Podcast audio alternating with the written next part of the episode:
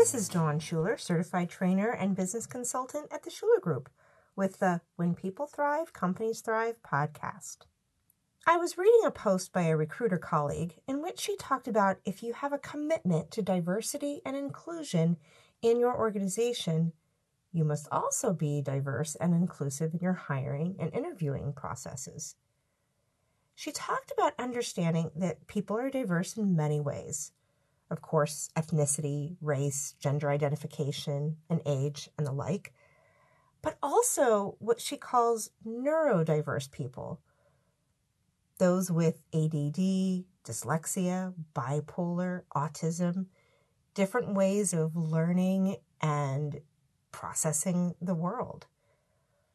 That made me think of a class that I taught based on Howard Gardner's Seven Multiple Intelligences, in which we all process the world differently using some, a combination of these seven intelligences. Quickly, they are verbal linguistic, mathematical logical, musical, which is another way of saying audio, kinesthetic, interpersonal, intrapersonal, and visual. So we process information in our world through one of these seven, or again, a few of them. For example, I'm very verbal linguistic, mathematical, which doesn't necessarily mean I'm great at math, it means I categorize things, and visual. Other people, of course, process the world in other ways. My husband, Mark, for example, is very musical. He hears patterns, he hears things sometimes with this very small inflection that I don't because he processes the world through his ears. One time I was at a networking meeting and my co chair uh, at the meeting said, All right, I'm going to say red. And everybody in the room sees the color in their minds. And because I am a little bit of a rebel, I raised my hand and said, I did not see the color in my head. I saw the letters R E D because the very first way I process the world is through the written word. I see words in my head, which can be helpful, but is a little difficult when you're trying to take notes in a class that's taught verbally. She made an assumption that everybody processes the world the way she does. Maybe many do, but not everybody does. So, back to my recruiter friend, she talked about making sure your hiring team is trained to work with people who communicate differently than they do, including understanding lack of eye contact, pauses when thinking, the need to take notes. Of course, that last one resonates with me because, in order for me to process my world, because I see words in my head, I have to translate what I hear into the written words. I'm a great note taker. When I was in college getting my English degree, my English professor in my poetry class called me out in front of the entire class and made fun of me for taking notes. He said, What in the world could you possibly be writing down? I really wish I knew then what I know now because I would have shot right back at him. I process the world through seeing words. In order to understand what you're saying, I have to be able to see what you're saying. And I bet that would have shut him up. See, the problem is we make assumptions that everybody's like us or that our truth is everybody else's truth. And that is simply not the case. Yes, in many ways, we are delightfully alike. And even better, we are not alike. And it's those differences that are delicious. We get to celebrate how we are unique. but because we make assumptions, they get in the way. Another example Mark used to do training with law enforcement out in California, and they would do role based scenarios for training exercises to teach them about different scenarios, about the fact that people are different, how to de escalate, etc. So there was one scenario in which law enforcement officers were called to a campsite where there was some creepy guy wandering around. Now, as you're listening to that, you're already making assumptions. Part of it is because of what was reported a creepy guy wandering around the campsites. You start to make assumptions in your head that this person is probably out there with nefarious purposes. Well, Mark was the person who had to play this guy, and he was told to play the part of an autistic man. All of a sudden, you realize your assumptions got in the way. He wasn't creepy, he was different. Maybe he was nonverbal. Maybe he didn't make eye contact. Therefore, we translate that to creepy.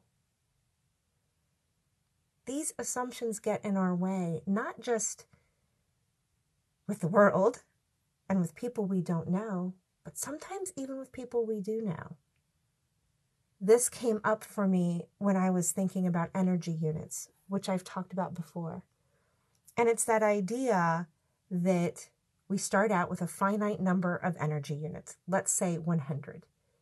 And we draw upon those energy units throughout our day to get things done. Some of it to do basic functions, some of it to do our work, some of it to take care of our family, to go shopping, sometimes to just be. It's really easy to assume that we all start out with 100 and we all use them the same way, or that it takes each of us the same amount of energy units to do certain tasks. And that simply is not the case. Some people use theirs more quickly than others, especially if they're dealing with chronic problems or they're dealing with a task that isn't in their strengths zone. Some people start out with fewer than 100 Think about if they have chronic health issues or stress, family stresses. They might wake up and they're already at 85. They're not starting out with 100 like maybe you are. We need to understand that the people around us are different. And using the energy units example, we need to understand that our colleagues and our staff may not be functioning with all 100 energy units, or that wherever they are is different from where you are. So if you think about coming together in a meeting to work on a project, and especially if it's something that is right in your zone of genius, but isn't theirs, or they're having a bad day, or they don't feel well, or they've got things going on at home, and they're not bringing to the meeting the same sense of excitement and enthusiasm, creativity and innovation that you are, you can assume that they're not actually engaged. They're not interested and they're not working at their top performance. When instead, there are other things going on. We cannot just assume. So if you enter into situations keeping in mind that one, everybody's different, and two, unfortunately, we're making assumptions on almost a daily, maybe a minute by minute basis. This is where unconscious bias comes in. Because, of course, if it's unconscious, we're not actively aware of it. So, how do we become more aware of the assumptions and the unconscious biases that we have, since indeed they are unconscious? First, you have to be more aware yourself. you have to pay attention to what is going on underneath the surface. Secondly, pay attention to your thoughts. If somebody says something or somebody walks in the door and you make a split second judgment, oh, she must be blah, blah, blah, blah, blah. What does that really mean? What's going on there? What are you assuming? What are you thinking? Third, challenge yourself to think differently. At the very least, going through an exercise like this fosters empathy, which is always good. But it really does help us work better together.